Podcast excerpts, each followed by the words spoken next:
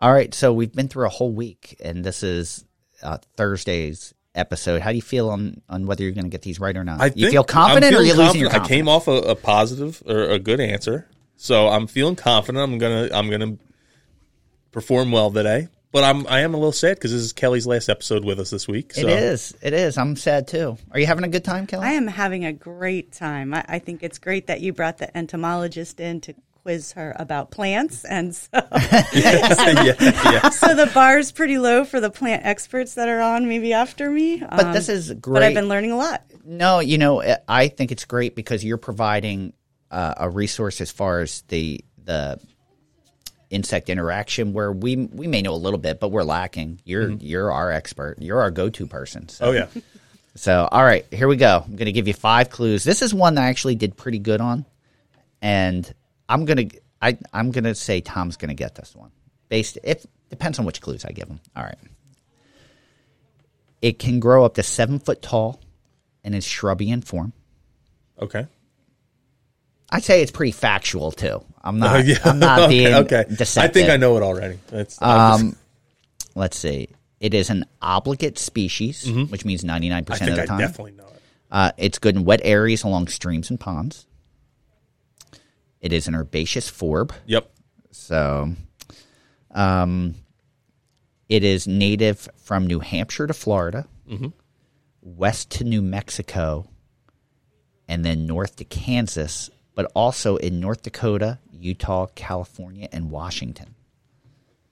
So a good a good portion okay. of the continental U S. And oh, any of these next clues are going to give it away to you. So I'm trying to figure out something that's not mm. going to give it away. Mm. All right, I'll, you know what? I'll give it away. Three. It, this plant can take up to three inches of permanent inundation. Kelly, do you have a, an idea in your Before head? Before Tom... Um, I have a couple ideas, but I'm not quite okay. sure. He the first thing he said stuck out to me because it's a plant that that it was kind of like a double clue that you gave the yeah. seven foot and then shrubby in form yeah. and the all one assuming it was an herbaceous form, which you yes. later revealed it was. Yes. The what popped in my head was oh, oh you don't oh, want wait, me to say I it? wanted Kelly to have a guess first. Oh, I was going to guess New England aster. Okay, and I my what popped in my head was Hibiscus moscheutos. Oh, that's right. A really good one, yes. You want to change your answer? Oh. Well, I was going to go allow first. It. I'm feeling good. I'm feeling good. Yeah. You want to change your answer?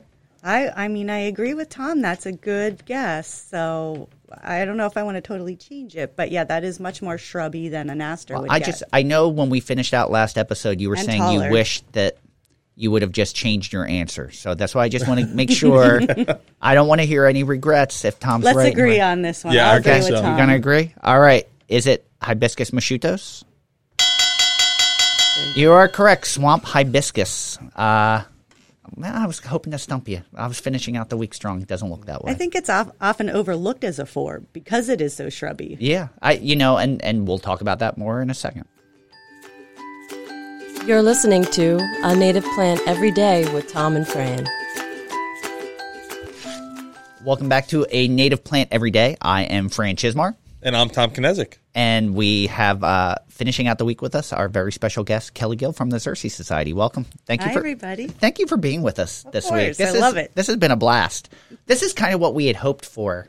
Oh, yeah. You, you know, when you hope for it, you never know if it's going to come to fruition. So we're so thankful that things have loosened up that we could actually sit in person together, mm-hmm. like not over Zoom, and actually have fun. Like I'm having a great time. In fact, on Native Plants Healthy Planet, Kelly was going to be our second ever guest, and uh, and then COVID happened, and yeah. we, everything got shifted around. And yeah, I think our got a little crazy. Kelly's first appearance was over phone, mm-hmm. and then you were part of the pollinator extravaganza, yeah. uh, which yep. is one of our top ten episodes of all time. So that we're in good company. Um, but speaking about The, the clue that you're talking about, like seven foot and shrubby and being an herbaceous forb, I see this plant specified a lot of times as a woody.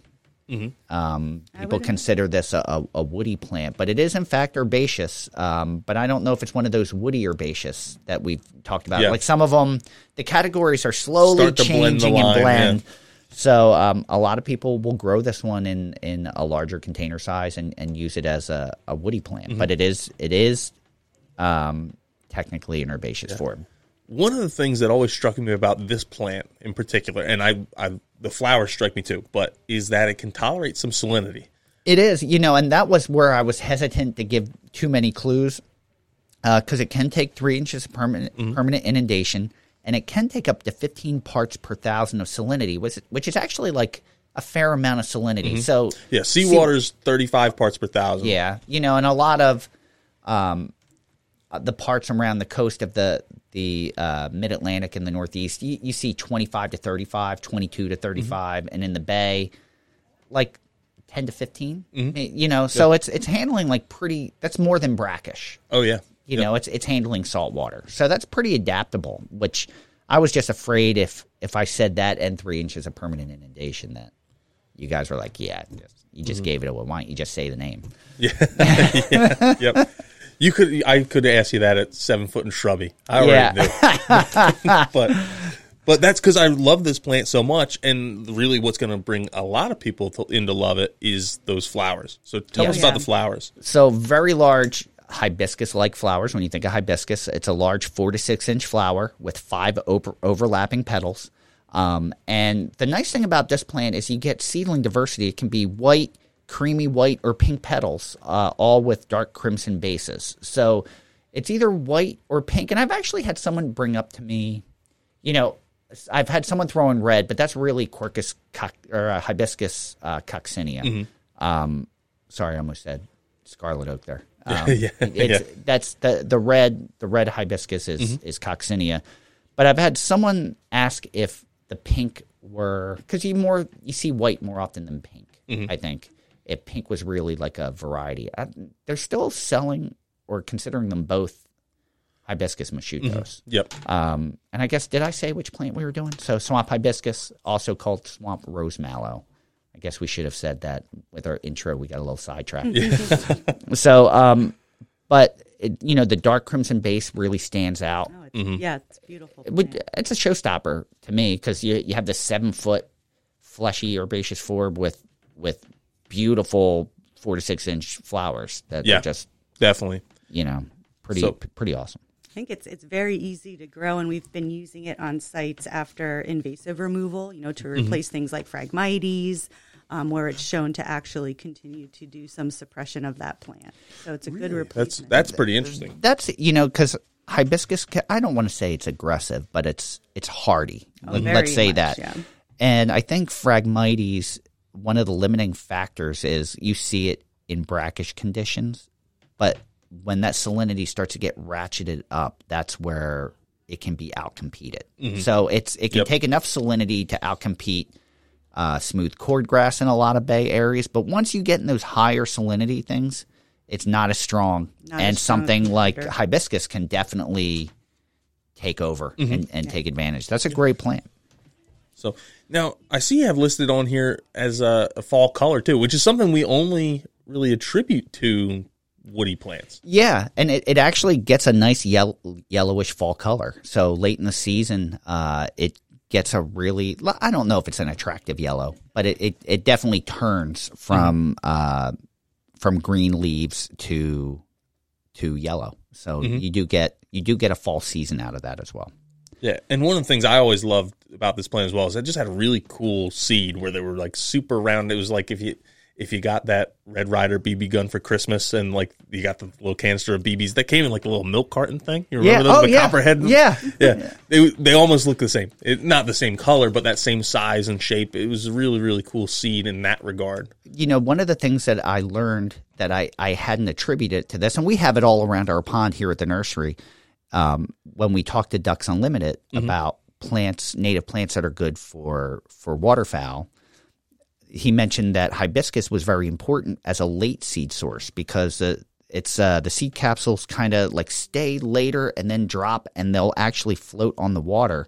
Uh, and that's ha- what kind of facilitates yeah. seed dispersal. A lot of it's through water. Mm-hmm. Um, but waterfowl, it's very important for waterfowl uh, mm-hmm. as a, a late season seed source. So, yeah. And I didn't realize it before. And now, do, like, it kind of hit as we're talking about this. Oh, yeah, that's right. This is a great one if you have waterfowl. Yeah. And now you're bringing in wildlife. That's my favorite part. What other wildlife really are, or does this uh, plant benefit? Kelly, you want to you want to start with that?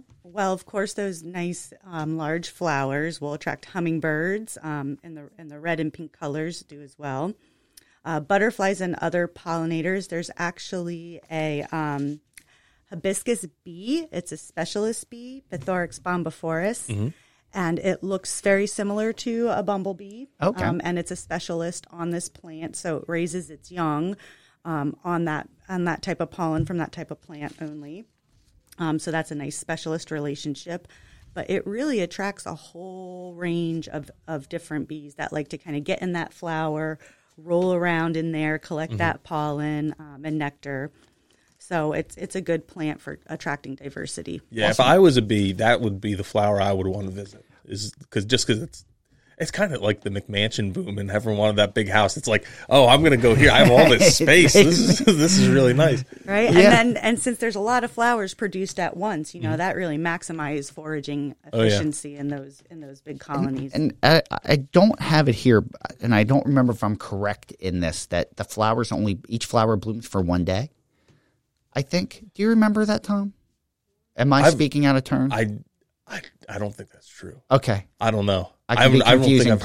heard it, and I feel like I've seen. I feel I know the flowers close up, and maybe that's. And what I I'm, think they reopen. Okay, but, I I can't remember. Yeah, I'm trying to think. I'm like, have I have I noticed that they've been the same flowers from day to day? And it does or? bloom. We didn't talk about bloom time, but it does bloom from July through September, so it it has a very long bloom time. Mm-hmm. Um, one of the things I found interesting: a lot of the plants that we research, you're you're lucky if you find that it's the larval host for one.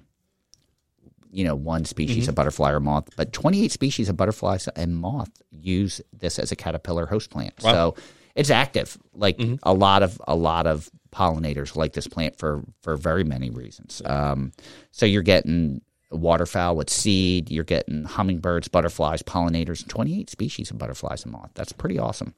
So um, and before I forget, it does take full sun.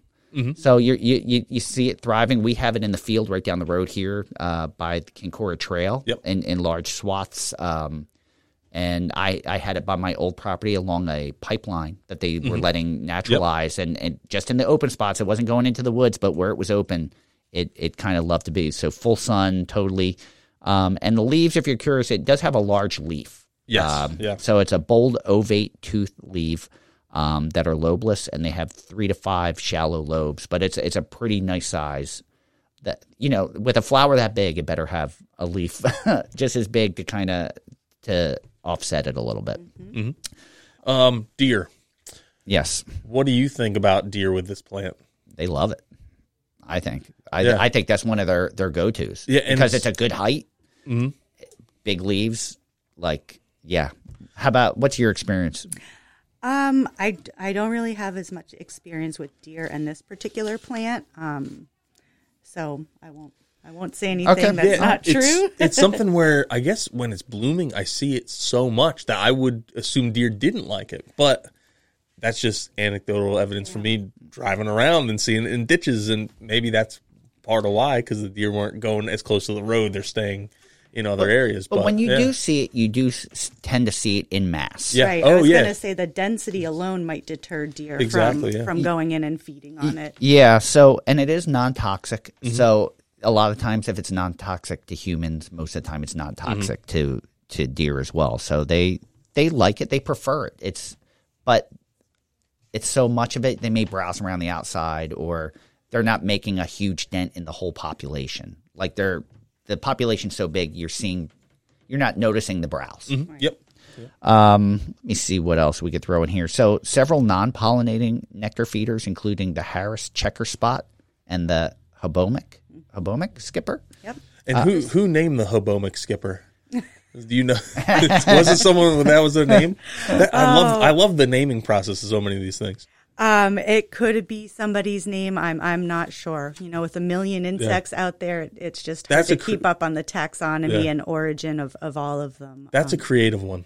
That, yeah, yeah, that is. It almost sounds like a, a species in the um in Star Wars. It's like off some strange planet far, far yeah. away. Yeah, but it's it's with the, the size of the flowers and the height of the plant and the size of the leaves, uh, if you're putting this on your property, because it does tend to be massed, like in a mass, it makes a good summer screen, like a temporary summer screen, and you'll get a fall color out of it.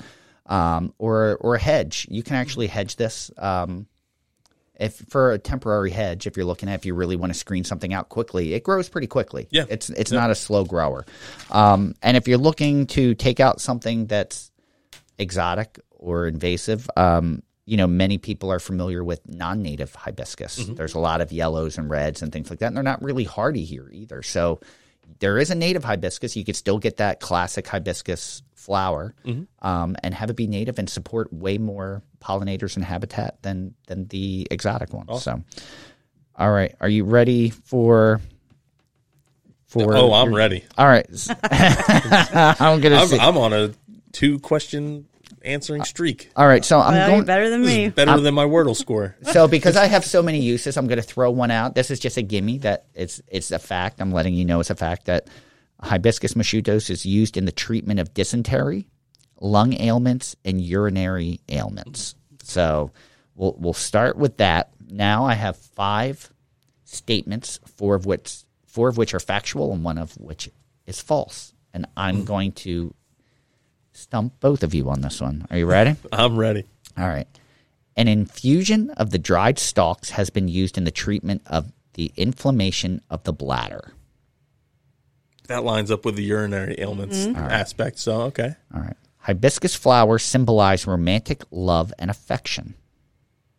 That's how I feel when I look at them. All right. Yeah, that's Hibiscus so flowers are considered good luck, but only if placed in a bedroom.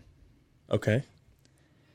The genus name is the old Greek and Latin name for mallow. Mm-hmm. And the specific epithet from Latin means musk-scented. So moscheutos means musk-scented. Oh, not knowing Latin, that lines up. That's that, that, sound, that sounds pretty much right. Um, Have you smelled hibiscus? Is it musky? I, I, to be honest, I don't know if, if I remember what it smells like. I know I must have smelled it. But, um, yeah, I can't I can't say. The, uh, the one about the bedroom, I don't know. So about good that. luck. All right. Yeah. And how about you, Kelly? Yeah, that's pretty. Yeah. Uh, if it is, subjective. If it is good luck, I know we're going to be collecting. It'd be a good thing to get in All there right. for Valentine's yeah. Day. So huh? both Kelly and Tom are are both betting that hibiscus flowers are considered good luck, but only if placed in a bedroom is false. And are they correct? Oh, I so, thought I'd get you on that one. No, Kelly, oh. some of this just comes from working with Fran, and I know. I know. Like, the, the little bits of language and, and whatnot he likes to use. But I've noticed that before when he said something, you're like, I know you, just because of your relationship with that plant. So I have that disadvantage there. I need to spend more time here. Uh, yes, you do. All right, so the most important aspect of this is, um, would you put this plant in your yard? If I had a spot for it, I would. But I okay. don't. And that means I won't. Okay. So, yeah. How about you, Kelly? I'm the same. I don't have have a spot for it. Um, but if I did, you know, I would consider it for maybe a rain garden area or to intercept some runoff. Um, uh, if, if you have, you know, wet areas or a creek in your yard, that would be a great border plant there, detention basins, things like that. I think I'm in the same boat. Like, I, I'm not going to put it in my yard. Mm-hmm. I don't have a spot for it, but if you had like a nice corner, a sunny corner, like say where your fence, a fence corner, mm-hmm. and you wanted to put a, a garden in that corner, you could have one tall one right in the corner and plant a layer down from mm-hmm. there. So mm-hmm. it would give you some height to work with, and it's it's not, you know, the the white and the pink is like a, the rosy pink is a little more neutral. Yep. You know, so you can you can add some other colors around it. Uh, I don't even think we talked about the color of the leaves, uh, like medium green, like mm-hmm. to medium yeah. green, yep. um, not not super dark. But you could easily, you know, the flowers will stand out because of the, the crimson bases. Um, but, you know, the rest of it's pretty neutral. So you can you can work a lot around it. But I, I'm not putting it in my yard now. And if you have, you know, kind of more traditional landscaping around like a pool mm-hmm. or something like that, that kind of gives you that tropical vibe. Yeah. Compared yeah. to some of the, you know, the plants that people try to force into that situation that, that might not be long lived. So uh, you, great plant for that. You can put it in a planter. You know, mm-hmm. even though it gets seven foot, you could put it in a planter if you wanted that hibiscus look on a deck uh, or around a pool in a planter. You can totally do that. So mm-hmm. yeah. that's a great idea. Cool. Then you can let the seed disperse in your pool, and hopefully ducks will come and live in your pool when you like that. No.